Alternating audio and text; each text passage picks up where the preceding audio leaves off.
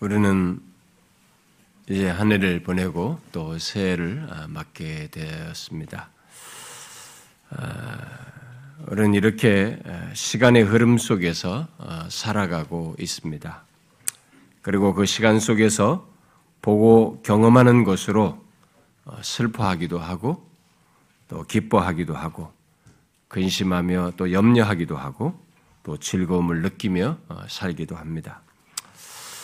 게다가 많은 사람들은 어, 다가올 시간에 대한 어, 염려와 불안과 두려움을 어, 느끼기도 합니다. 일단 무슨 일이 일어날지 알지 못하기 때문이기도 하고 현재 조건이 어떻게 될지 알 수가 없기 때문에 사람들은 불안해하고 미래에 대해서 염려를 합니다. 아, 이것이 세상 사람들이 시간 속에서 갖고 경험하는 아, 일반적인 아, 모습입니다.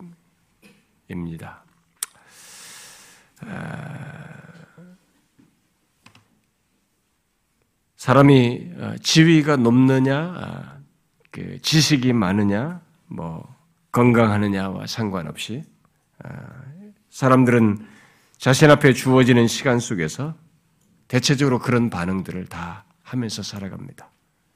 특별히 미래가 상당히 어떻게 될지 모르기 때문에 이렇게 이전보다 물질적으로 더 부유한 세대가 되었음에도 더 미래에 대한 불안과 두려움은 커서 그렇게 사람들이 미래와 관련해서 어, 일반적으로 안심 하지 못하고 불안해하는 모습을 갖습니다. 아, 그래서 일반적으로 사람들에게 있어서 미래라고 하는 시간은 아, 아무것도 예측할 수 없는 아, 미래의 시간이어서 불안과 염려가 거의 미래와 관련해서 갖는 현상입니다. 그런데 옛날 헬라 사람들이 이 시간에 대해서 두 가지 이렇게 두 가지 용어로 이렇게 시간을 좀 달리 보았습니다. 여러분들에게 뭐 송경신 예배 되게 복잡한 얘기 하느냐 할지 모르지만 잠깐만 제가 이해를 돕기 위해서 그들이 시간에 대해서 달리 이해를 가지고 썼던 두 가지 용어를 먼저 잠깐 좀 소개를 하고 싶습니다. 하나는 아, 그저 우리가 생각하는 흘러가는 시간입니다. 흘러가는 일상적인 시간, 봄, 여름, 가을, 겨울 그렇게 아, 계절을 지나면서 1년이 가고 또 1년이 오는 우리들이 흔히 말하는 그런 시간을 그들은 크로노스라고 어, 합니다. 우리가 영어로도 chronological 이렇게 말 연대기적인 이런 말을 하는데 이 헬라 말에서 왔을 것이라고 봅니다. 아, 그렇게 일상적인 시간을 이들은 크로노스라는 이런 용어로 쓰고 있는데 이들이 시간에 대해서 또 다른 용어가 있어요. 우리들은 거의 그런 개념으로서만 시간을 우리는 생각하는데 이 옛날 이 헬라 사람들은 시간을 달리 쓰는 용어가 또 있었습니다. 그것은 이런 일상을 넘어선 중요한 사건이 있는 시간이에요. 곧 의미심장한 순간을 이들은 카이로스라고 하는 이런 다른 용어로 이렇게 묘사를 했습니다. 시간 묘사를 한 거죠. 그래서 그들이 이런 그들의 이런 시간 용어로 어, 말을 하면 카이로스라고 하는 이 시간은 그리스도께서 이 땅에 오신 것과 같은 이런 중대한 일을 말하는 것이죠. 그런 사건이 있는, 중대한 사건이 있는 그런 시간을 두고 말을 하는 것입니다. 아, 그들의 시간 용어로 말하면 우리의 인생 속에는 그저 흘러가는 시간만 있는 것이 아니라는 것이죠. 일상을 넘어선 중대한 사건이 있는 순간, 그런 시간이 있다. 아, 그래서 그렇게 시간을 달리해서 그런 것들을 이렇게 구분해서 설명을 했습니다. 제가 성경신 예배 때 이런 복잡한 용어와 설명을 하는 것은 우리 앞에 펼쳐지는 미래라는 시간을 어떻게 볼 것인가를 말하기 위해서입니다. 예수 믿는 사람들이 보는 시간은 분명히 다릅니다. 우리는 단순히 사계절이 사계절로 이렇게 바뀌면서 1년이 가고 또 1년이 오는 그런 시간 정도만을 보질 않습니다. 우리는 우리 앞에 펼쳐지는 시간이 우연하고 의미 없이 흘러가는 시간이 아니라 하나님께서 그 시간을 주장하셔서 그 가운데서 자신의 뜻을 이루시며 중대한 일을 행하시는 시간으로 알고 대면합니다. 예수 믿는 사람에게 있어서 시간은 바로 그런 의미예요. 그래서 이 헬라 사람들이 말하는 용어로 굳이 말하자면 우리는 크로노스만 있는 게 아니에요. 진짜 카이로스가 있는 거죠. 하나님께서 이 시간을 주장하시면서 시간 속에서 자신이 말씀한 것을 이루시는 중대한 사건들을 우리 시간 속에서 행하시면서 예, 지나고 있어서 그래서 우리는 시간을 바로 그런 하나님의 사건이 있는 시간으로서 보기 때문에 조금 달리, 이 세상 사람과 달리 시간을 보게 됩니다. 특별히 우리는 하나님께서 결정적인 사건을 행하실 때를 앞에 두고 바라보고 기다리고 있습니다. 굳이 헬라 사람들의 용어로 말한다면 우리는 지난 역사 속에서 일상을 넘어선 중대한 사건들을 계획하시고 행하셨듯이 미래에도 특히 최후 심판이라고 하는 결정적인 사건이 있는 시간, 그 마지막 때를 계획하시고 행하시는 것을 예수 믿는 우리는 알고 살아갑니다. 우리의 흘러오는 앞에 다가오는 모든 시간 속에는 바로 이런 하나님께서 행하시는 중대한 사건들로 예비된 계획된 그런 시, 시간들이 앞에 펼쳐진다는 것입니다. 어떻습니까?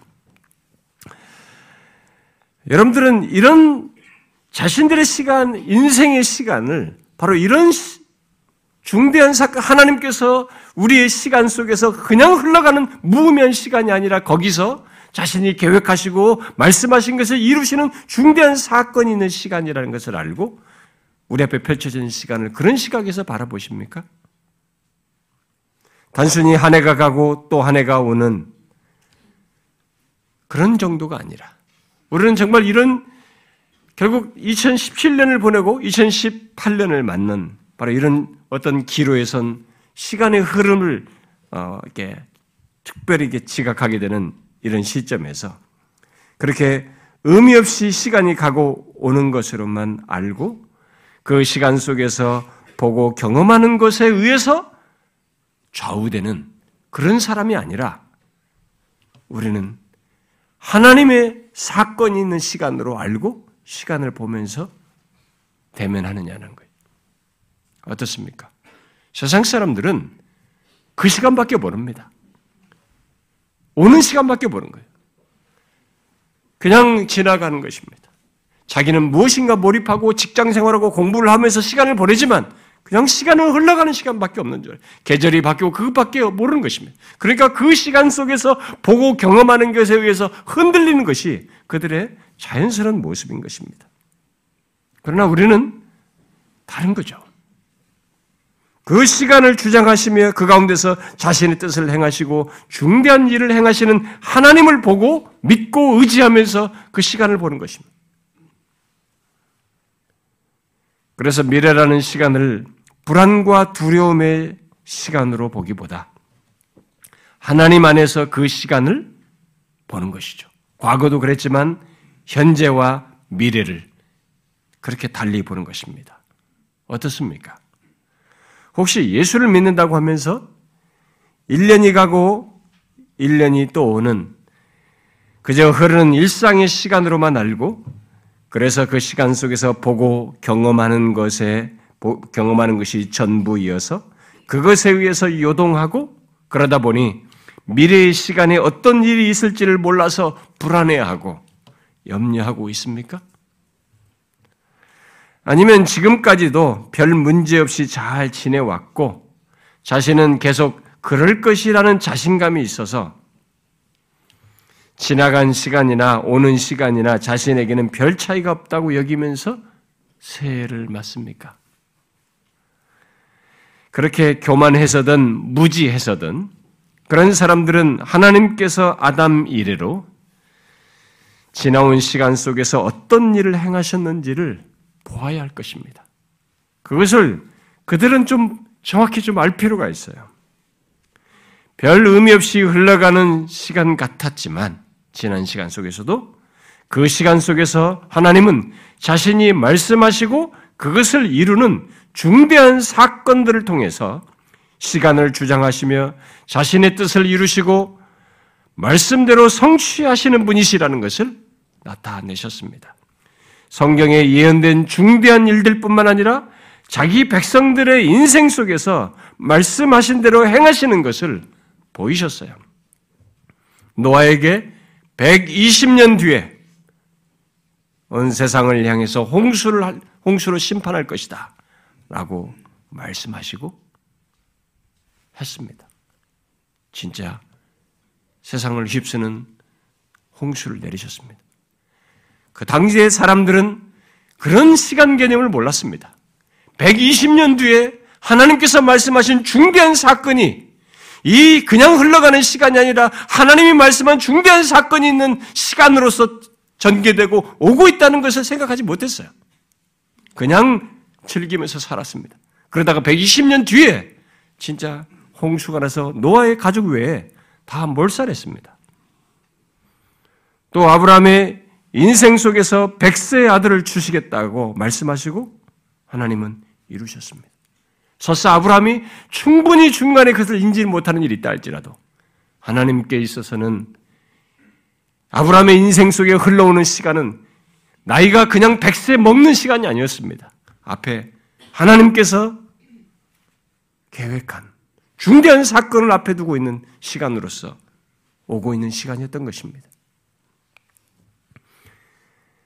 그리고 아브라함에게 그의 후손이 430년이 지나서 이집트로 들어갔다가 이집트에서 다시 이 가난 땅으로 돌아올 것이다. 라고 말씀하신 것을 430년 사이에 세대가 바뀌고 그, 그 말을 들은 당사자도 죽었지만 하나님은 아무도 그 당대 430년 동안 살아있는 사람이 없을 때에도 430년 뒤에 그렇게 하시겠다고 하신 대로 하나님은 430년 뒤에 중대한 사건을 앞에 두고 역사를 진행하시며 시간을 그렇게 보내셨어요. 시간을 그렇게 진행하시면서 진짜 430년 뒤에 절대 강국인 이집트로부터 이 노예 같은 민족, 무기 하나 없는 민족이 어떻게 탈출할 수 있을까 했지만은 진짜 하게 했습니다. 출애굽했어요. 역사 속의 사실입니다. 하나님은 그런 식으로 이 세상을 구원할 자가 여인의 후손으로 오리라고 계속 말씀하시다가 진짜로 먼 미래처럼 여겼습니다. 그냥 시간이 흘러가는 것 같았습니다. 수천 년의 세월이 흘렀습니다. 그런데 갈라디아서에 기록된 대로 때가 참해 하나님께서 시간을 주장하시는 가운데 때가 참에 그 아들을 보내사 여자에게 나게 하심으로써 세상을 구원할 일을 행하셨습니다. 그냥 흘러가는 시간이 아니었어요. 지금도 하나님은 자신이 말씀하신 것을 역사 속에 이렇게 중대한 사건을 자신이 말씀하시는 것을 이루시는 사건들을 통해서 하나님 나라가 이 땅에 임하도록 하시는 일을 진행하시고 있고 그 가운데서 예수 믿는 우리들의 개개인의 인생 속에서도 자신이 말씀하시는 것을 이루심으로써 시간을 주장하시는 일을 그러면서 우리의 미래를 주관하시는 분이시라는 것을 나타내시고 있습니다. 여러분은 시간을 이런 시각에서 보시나요? 이런 사실을 알므로써 세상 사람들과 다르게 현재와 미래라고 하는 시간을 보느냐는 거예요. 확실하게 달라져야 됩니다. 우리의 인생에 허락되는 시간에 대해서 그것이 2018년이든 19년이든 우리 앞에 펼쳐지는 모든 시간에 대한 이 개념에 대해서 우리는 확실히 다르게 봐야 돼요. 성경 안에는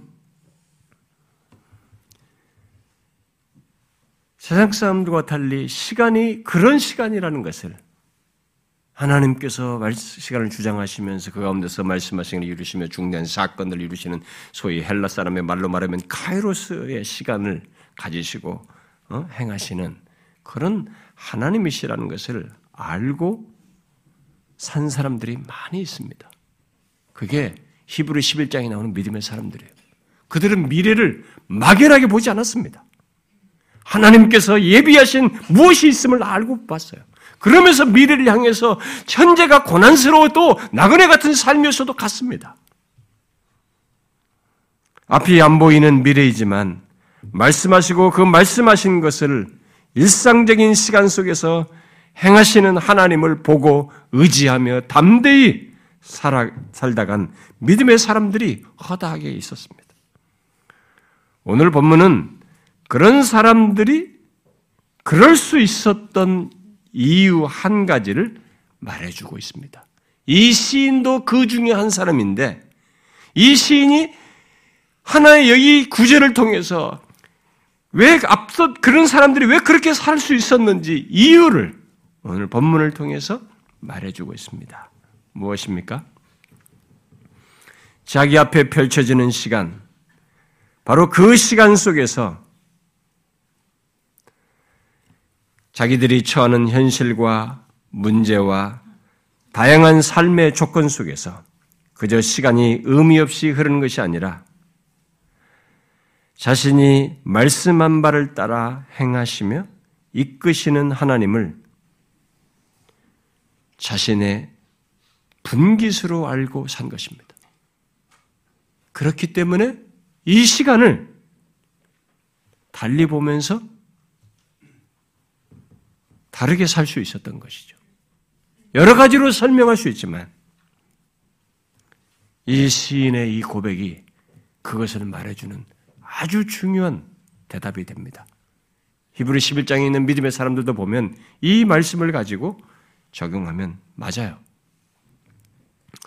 그 하나님이 바로 이 시간 속, 시간을 주장하시면서 시간 속에서 말씀하신 걸 이루시는 중대한 사건을 놓고 시간을 주장하며 이끄시는 분이시라는 이런 그, 바로 그 하나님이 자신의 분기시기에 현재든 미래든 또 시간 속에서 어떤 처지에 처하든 불안해하지 않고 오히려 확신 속에서 몰라 일시적으로 그럴 수는 있지만 그래도 지속적인 면에서 그들은 확신 속에서 살았습니다. 본문의 시편 기자가 바로 그러한 것 했다고 하는 것을 우리에게 보여줍니다. 사람들은 여기 시편 119편을 기록한 사람이 어, 다윗일 것이다라고 일반적으로 말합니다. 그러나 그 누가 그가 누구이든 이 시편 기자는 우리의 흘러가는 시간을 다르게 보게 만드는 중대한 사실을 어, 고백해 주고 있습니다. 바로 여호와는 나의 분기시스다라고 고백을 하고 있습니다. 이 말은 현재뿐만 아니라 미래의 시간까지 결코 불안해할 이유가 없다는 것을 말해 주는 것입니다. 왜 그렇습니까? 하나님이 나의 분기실 때 나의 현재와 미래는 확고해지며 한없이 부유해지기 때문이고 내 인생 속에서 말씀하신 것을 행하시는 시간을 주장하시면서 중대한 사건들을 자기가 말한 것을 이루실 분이시기 때문에 확고한 거죠. 현재와 미래가 너무 확고해진 거죠. 하나님이 나의 분기실 때. 여러분, 분기시라는 말이 무슨 말입니까? 성경에서. 그것은 옛날 이스라엘 백성들이 가나안 땅에 들어갈 때 하나님께서 각 지파별로 또 지파 안에서 각 집안별로 땅을 분배해서 나누어 준 것입니다. 그래서 기업이라고 그랬죠. 그런데 하나님께서 레윈들과 제사장들은 그런 땅의 기업을 주지 않고 대신 하나님 자신을 그들의 기업으로 말씀하시면서 그들은 백성들이 하나님께 바친 것으로 결국 하나님 자신에게 준 것으로 너희들은 살아라 이런 식으로 했습니다. 그래서 자신이 그들의 기업이라는 것을 그런 식으로 현실 속에서 어, 행해 줬죠. 하나님께서 이렇게 말씀하셨습니다. 여호와께서 또 아론에게 이르시되 너는 이스라엘 자손의 땅에 기업도 없겠고, 없겠고 그들 중에 아무 분깃도 없을 것이라. 내가 이스라엘 자손 중에 네 분깃이요 네 기업이니라. 이렇게 말씀하셨어요. 그러면 하나님 자신이 분깃이 되면 어떤 일이 있다는 것입니까? 그것은 하나님의 친, 하나님의 친히 그의 인생의 현재와 미래 그 모든 시간 속에서 삶의 터전이 되시고 보장이 되신다는 것을 말하는 것입니다. 기업은 미래적 가치가 있는 것이거든요. 자신들이 땅을 기업으로 계속 후손 대대로 살아갈 곳이에요. 그 하나님이 그런 기업이에요. 현재와 미래의 보장이 되시는 거죠. 현재와 미래의 삶의 터전이 되시는 것이죠. 자, 질문해 보겠습니다.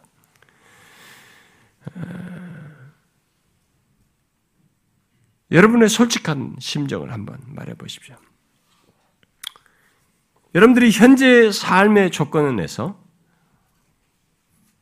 어떤 어느 지역의 땅을 분깃 또는 기업으로 주는 것이 확실하다고 생각합니까? 아니면 그런 땅이나 이런 현물을 주지 않고 하나님께서 내가 너의 분기시고 기업이라고 하는 것이 확실하다고 생각합니까? 어떤 게 확실하다고 생각합니까? 땅을 기업으로 직접 현물을 주, 는 것이 더 그걸 분기수로 주는 것이 더 확실합니까? 아니면 하나님 자신이 내가 너의 분기시다라고 말씀하는 것이 더 확실합니까? 성경적으로 성경 퀴즈로 말하면 후자죠. 음? 지금 질문 자체가 문맥상에 보면 우리 중 상당수는 저 또한 절박한 현실을 경험하게 될 때, 그런 처지에 있게 되면 땅이든 돈이든 현물을 분기시로 받는 것을 더 확실하게 여기며 원할 것입니다. 이처럼 자신이 처한 현실, 특히 어떨지 모르는 미래를 바라보면서 하나님이 나의 분기시시다라고 하며 그것을 믿고 산다는 것은 그저 말장난을 하는 것이 아니라면 이건 현실 속에서 굉장한 얘기예요. 뭔가 이유가 있지 않고서는 이건 미친 사람이나 생각할 수 있는 일이지 정상적인 머리로서는 생각할 수 없는 것입니다. 그러니까 정상적인데 이렇게 말했을 때는 여기에 하나님이 자신의 기업이라고 하는 것이 현물보다도 더 확실한 무엇이 있다는 것을 알기 때문에나 가능한 얘기라 이 말입니다. 정말 하나님이 현물보다도 더 확실할까? 어떻게 생각합니까? 예수 믿는 우리에게 이 질문은 굉장히 주저스럽게 만듭니다. 대답은 쉽지만 막상 그 현실 앞에서 선택을 통해서 나에게 보이라고 했을 때는 굉장히 난감해요. 그런데 지금 오늘 본문이 그렇게 말하고 있단 말이에요. 성경의 믿음의 사람들이 그러고 있다, 그래 했단 말이에요. 아무것도 보이지 않는데 미래라는 시간을 앞에 두고 도대체 무엇이 있기에 그렇게 말할 수 있을까? 본문이 기록되어 우리에게까지 전해진 것을 보면 이 시인은 이 말을 그저 말장난으로 한 것은 아니라고 봐요. 실제로 그렇게 믿고 살았기 때문에 우리 기록으로 남겨서 교훈으로 한 것이라고 믿습니다. 그렇다면 하나님이 자신의 분기시시라고 믿은 이 시인은 구체적으로 무엇을 알고 보았기에 현물보다도 하나님을 더 확실하게 여기며 믿었을까요? 분명 그는 하나님이 그 어떤 것과도 비교 대상이 될 수 없다는 것, 곧 기업으로 받는 땅이든 재물이든 지위든 성공이든 부유한 삶의 환경 조건이든 또 그 밖에 마음을 끄는 무엇이든 그 어떤 것도 비교 대상이 될 수 없다는 것을 확신했을 것입니다. 도대체 그가 하나님 안에서 무엇을 보았기에 어떤 부유함을 보고 알았기에 그랬을까? 이게 궁금합니다. 존 메이슨이라는 사람은 하나님이 나의 분깃이신 것을 다음과 같이 설명했어요. 이런 것을 보았기 때문에 가능하다는 얘기겠죠. 하나님은 모든 것에 충족하신 분이시다. 분이다. 그분을 그대의 분기수로 삼으라. 그리하면 그대는 모든 것을 소유한 셈이다. 또 그리하면 그대는 그대를 인도해 주시는 무한한 지혜, 그대를 가르쳐 주시는 무한한 지식, 그대를 극률히 여겨 구원하는 무한한 자비, 그대를 배려하고 위로하시는 무한한 사랑, 그리고 그대를 지켜 보호해 주시는 무한한 능력을 지니게 된다. 만일 하나님이 그대의 몫이라면 그분의 모든 피조물들과 그분의 모든 섭리 사역이 시기적절하게 그대를 위해 유익을 끼칠 것이다. 그분은 영원하고 충만하며 만족스러운 분깃이시다. 그분은 영존하며 늘 사랑하시고 늘 함께 해주는 친구이시다. 그분이 함께 해 주시지 않는다면 모든 상황에서 그대는 저주받은 피조물에 지나지 않으며 만물이 그대를 대적할 것이다. 여러분, 하나님이 분기신 사람은 이 내용을 들어보니 모든 것을 소유한 사람이에요. 현재와 미래, 아니, 영원히 모든 것을 소유한 사람이라는 것을 알 수가 있습니다. 시편 73편 기자는 눈에 보이는 이 세상 현실, 곧 악인이 더 잘 되는 세상 현실을 보면서 혼란에 빠져 실족할 뻔 했다가 이 세상 현실과 모든 시간 속에서 시간 속에 계시는 하나님, 그의 하나님이 어떠하심을 알고 난 뒤에 다음과 같이 고백했죠. 내 육체와 마음은 쇠약하나 하나님은 내 마음의 반석이시요 영원한 분깃이시라. 무엇입니까?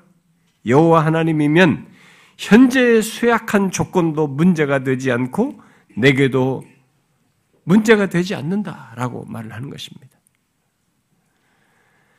닥쳐오는 어떤 시간도 미래라고 하는 것도 영원한 분기시라고 말했기 때문에 미래의 어떤 것도 문제가 되지 않는다는 것입니다. 왜요?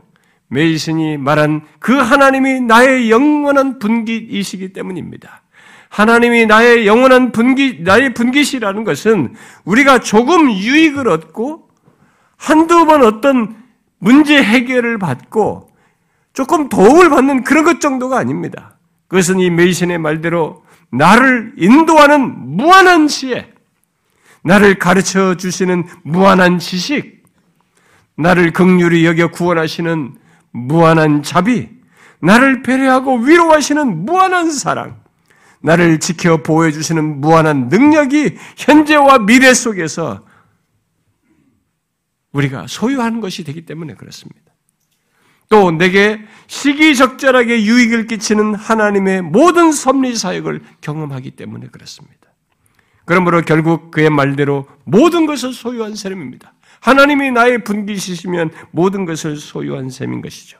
그러니까 가장 지혜롭게 자비와 사랑을 베푸시며 나를 영원으로 이끄시는 하나님으로 인해 현재의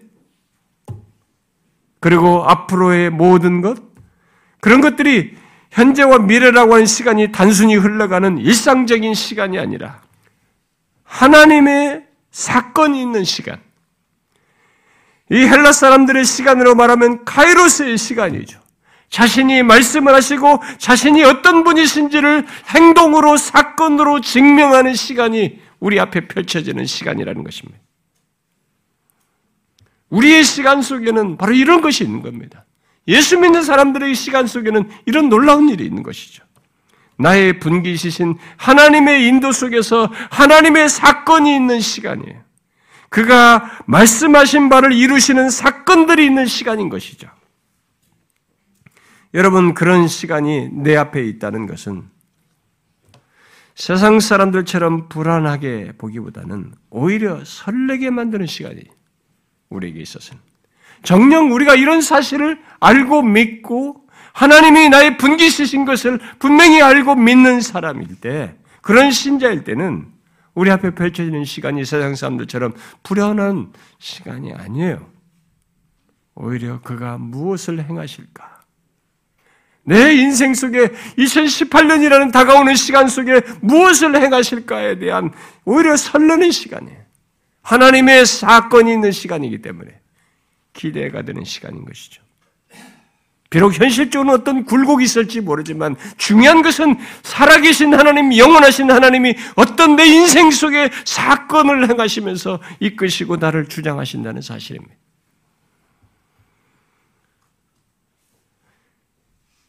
우리에게는 그래서 다른 시간입니다. 예수 믿는 우리에게 이 다른 시간이 있다는 것을 알고 그 하나님을 믿는 믿음으로 우리는 대면해야 하는 것이죠. 바트롱 부시에라고 하는 사람은 본문을 설명하면서 이렇게 말했어요. 다윗의 인생 가운데 부러움을 살 수 있는 순간이 있었다면 그가 골리앗을 발 아래 거꾸로 뜨린 승리의 순간도 아니고 이스라엘 사람들이 그를 두고 사울이 죽인 자는 천천히요 다윗이 다윗은 만만이라고 하면서 그를 높일 때도 아니다.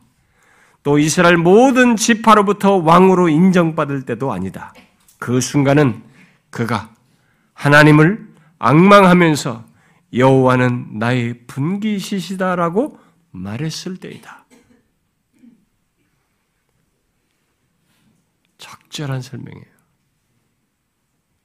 어른 다윗이 골리앗을 이겼을 때처럼 인생의 성공과 높아지게 되는 것, 더욱이 왕까지는 안 되어도 높은 지위에 오른 것을 모두 부러워하면서 원합니다. 그러나 부시에가 말한 것처럼 다윗의 인생 가운데 가장 부러움을 사는 순간은 그런 모든 것을 주신 하나님을 자신의 분기시시라고 했을 때라는 거죠. 왜 그런지를 우리는 현실적으로 알아야 돼요. 이 문제를. 바로 앞에 인용한 이 메이슨이 말한 하나님을 실제 삶 속에서 소유하여 살며 경험하기 때문에 그런 것이죠. 다윗은 시편 142편에서 고난스러운 현실, 현실에 있을 때 자신이 무엇으로 확신했는지를 증거하는데 이렇게 말했습니다. 여호와여 내가 주께 부르짖어 말하기를 주는 나의 피난처요 살아있는 사람들의 땅에서 나의 분기시라 하였나이다. 그는 흥미롭게도 하나님이 자신의 분기시라는 사실을 모든 것을 잃었을 때 고난의 현실 속에서 말을 하면서 분기시신 하나님 안에서 현재와 미래를 보았어요. 고난스럽지만 현재 속에서도 분기시신 하나님을 통해서 이 현재를 보고 엮여 있는 이것으로부터 지속될 가속 연결되어 있는 미래를 본 것입니다.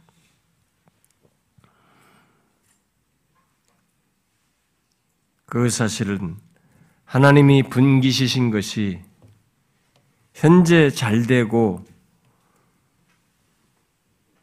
복받는 문제가 아니라 현재와 미래 속에서 내가 어떤 조건과 상황에 있든지 하나님이 분기시셔서 그런 현실과 이런 것들이 아무런 문제가 되지 않는다는 것을 당사자가 경험하고 있다는 것을 말해주는 것입니다. 그러므로 우리에게도 중요한 것은 2018년이라는 시간 속에서 어떤 조건과 현실에 우리가 처하게 되는가라는 것보다 그 시간과 조건 속에서 하나님을 나의 분기시, 하나님이 나의 분기시신 것을 알고 사는 것입니다. 하나님이 자신의 분기시 아닌 사람은 흐르는 시간과 그 속에서 보고 경험하는 것, 눈에 보이는 것에 의해서 요동하면서 살아가겠죠. 그런 가운데 특별히 상대적으로 어렵다고 할, 더 힘들다고 할 문제와 상황에 처하게 되면 그 요동함은 더하겠죠. 그러므로 묻고 싶습니다. 여러분은 하나님이 자신의 분기시심을 알고 살고 있습니까? 하나님이 자신이 자신의 분기시신 것이 얼마나 엄청난 것인지를 알고 그를 의지하며 현재와 미래를 보면서 살고 있느냐는 것입니다. 혹시 여러분 중에 자신이 예수 믿는다고 하면서 그것을 모르는 듯이 살고 있지는 않습니까? 그것은 모든 것을 갖고도 그것을 모르고 궁핍하게 사는 것과 같은 것입니다. 여러분은 우리의 현실의 그 어떤 것보다도 하나님이 우리의 기업일 때 더 확실하다는 것을 알고 믿고 있는지 체크해 보셔야 합니다. 오늘 본문 말씀을 여러분들은 어떻게 듣습니까? 미래의 시간이 어떻든 정말 하나님이 자신이 분기시신 것을 확신과 그리고 그 가운데서 안심과 위로를 받고 있습니까?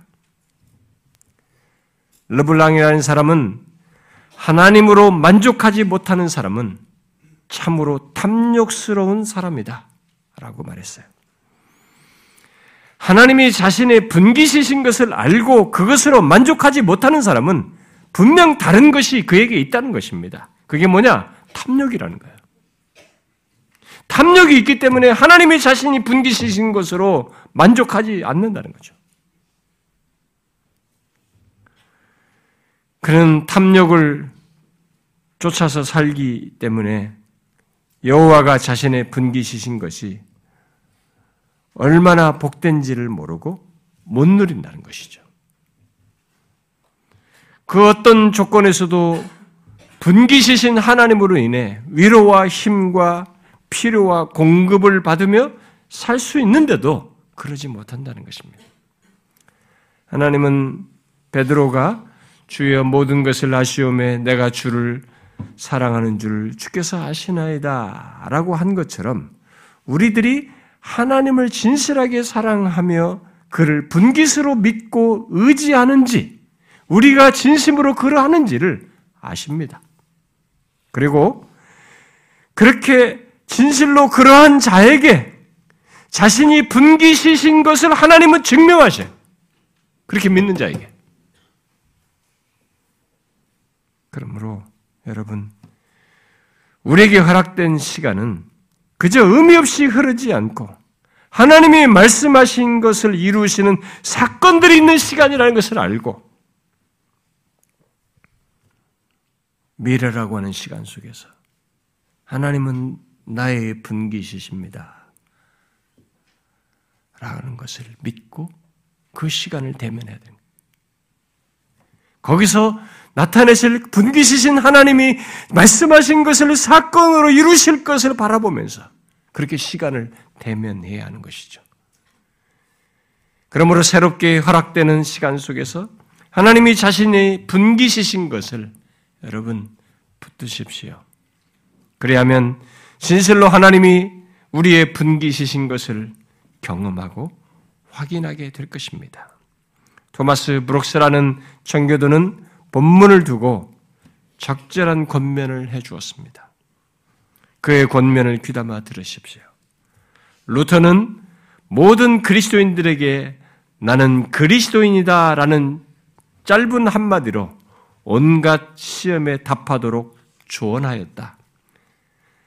그러나 나는 모든 그리스도인들에게 여호와는 나의 분기시시니라는 말로 온갖 시험에 답하도록 조언하고 싶다. 그리스도인이여 사단이나 세상이 명예로 너를 당신을 유혹할 때 여호와는 나의 분기시신이라고 답하십시오. 그대를 부기, 부기로 유혹할 때 여호와는 나의 분기시신이라고 대답하십시오. 승진 문제로 그대를 유혹할 때 여호와는 나의 분기시신이라고 대답하십시오. 윗사람들의 호의로 그대를 유혹할 때 여호와는 나의 분기시신이라고 답하십시오. 핍박하는 이 세상이 재물을 빼앗겠노라고 그대를 위협할 때 여호와는 나의 분기시신이라고 답하십시오. 그대의 자유를 빼앗겠노라고 위협할 때 여호와는 나의 분기시신이라고 답하십시오. 친구를 잃게 만들겠노라고 위협할 때 여호와는 나의 분기시시다라고 말하십시오. 또 그대의 생명을 빼앗겠노라고 위협할 때에도 여호와는 나의 분기시시다라고 답하십시오. 만일 사단이 하와에게 시도했듯이 그대에게 선악과를 가져와서 유혹하면 여호와는 나의 분기시시다라고 답하십시오. 혹은 그가 한때 노아에게 시도했듯이 포도주로 유혹하면 여호와는 나의 분기시시다라고 답하십시오. 만일 그가 한때 게하시에게 시도했듯이 의복으로 유혹하면 여호와는 나의 분기시시다라고 답하십시오. 그가 아간에게 시도했듯이 금으로 유혹하면 여호와는 나의 분기시신이라고 답하십시오. 만일 그가 가론 유다에게 시도했듯이 돈주머니로 유혹하면 여호와는 나의 분기시시다라고 답하십시오. 또 그가 한때 모세에게 시도했듯이 왕관이나 왕국으로 유혹하면 여호와는 나의 분기시시다라고 응수하십시오. 무엇은 어떤 유혹이 와도 여호와께서 나의 분기시신 것을 대신할 수가 없다는 것입니다. 아무리 강력한 유혹이 와도 왕관을 준다 할지라도 여호와께서 나의 분기시신 것을 대신할 수는 없다는 거예요. 여러분, 여호와는 나의 분기시시다는 사실을 우리의 삶 속에서 미래에 다가오는 시간 속에서 여러분들이 정확히 보고 그것을 확인하면서 경험할 수 있기를 바랍니다. 그 무엇과도 비교할 수 없는 우리의 분기신 하나님을 흔들림 없이 붙들므로써 경험을 하시라는 겁니다. 우리의 분기시신 하나님이 우리 앞에 펼쳐지는 시간 속에서 자신이 어떤 분이신지를 증명할 것입니다. 어떻게요? 바로 자신이 말씀하신 것을 그대로 행하시는 사건을 통해서 2018년이 아니 우리의 전 인생이 단순히 흐르는 시간으로 흐르는 시간을 살지 않고 하나님의 사건을 경험하는 시간인 것을 증거하시며 나타내신다는 것입니다. 그것을 알고 믿고 시간을 대면하는 것입니다. 시간에 대해서 전혀 다른 개념으로 여러분들이 보셔야 됩니다. 자기 앞에 펼쳐지는 인생의 모든 것을 그냥 흐르는 시간, 거기서 있는 단순한 사건으로 보면 안 되는 것입니다. 아무리 힘들어도 시편 73편 기자가 그 몸과 마음이 쇠잔해도 하나님이 나의 영원한 분기시로서 그러하신 것을 그가 믿고 나아갔듯이 다가오는 새에도 그렇게 나의 분기시신 하나님을 풍성히 경험하기를 구하십시오. 여러분, 시간을 다르게 보십시오. 나이가 어떻든, 임종이 가까우든 어떻든, 당장 나에게 주어지는 시간, 미래라고 하는 시간을 불안의 개념으로 세상 사람들처럼 흐르는 시간 속에서 불안의 개념으로 볼 것이 아니라 자신이 말씀하신 거 사건, 자신의 사건을 우리 가운데서 시간 속에서 행하실 것을 보면 시간은 다르게 보여요. 내 앞에 펼쳐지는 시간 속에는 나의 분기시신 하나님이 계신 것입니다. 그가 말씀한 바를 따라 내 인생 속에 사건을 행하시면서 펼쳐지는 미래를 이끄시는 것이죠. 그걸 보면서 살라는 것입니다. 어떻습니까, 여러분? 이 사회가 불안해하고 미래에 대해서 좀처럼 우리를 안도하지 못하게 하지만 그거 보면 우리는 정말 함몰됩니다. 그러나 우리는 다르게 봅니다. 2018년도 그렇고 그 이후도 다르게 봅니다. 우리의 분기시신 하나님이 그 시간 속에 계시기 때문입니다. 저 여러분의 미래의 시간 속에 계십니다. 그걸 믿고 2018년을 대면하십시오. 주께서 자신이 말씀하신 것을 많은 사건 속에서 인도하시는 구체적인 행동 속에서 2018년도 하나님께서 복 주셨다라고 하는 것을 확인하고 경험할 수 있기를 바랍니다. 기도하겠습니다.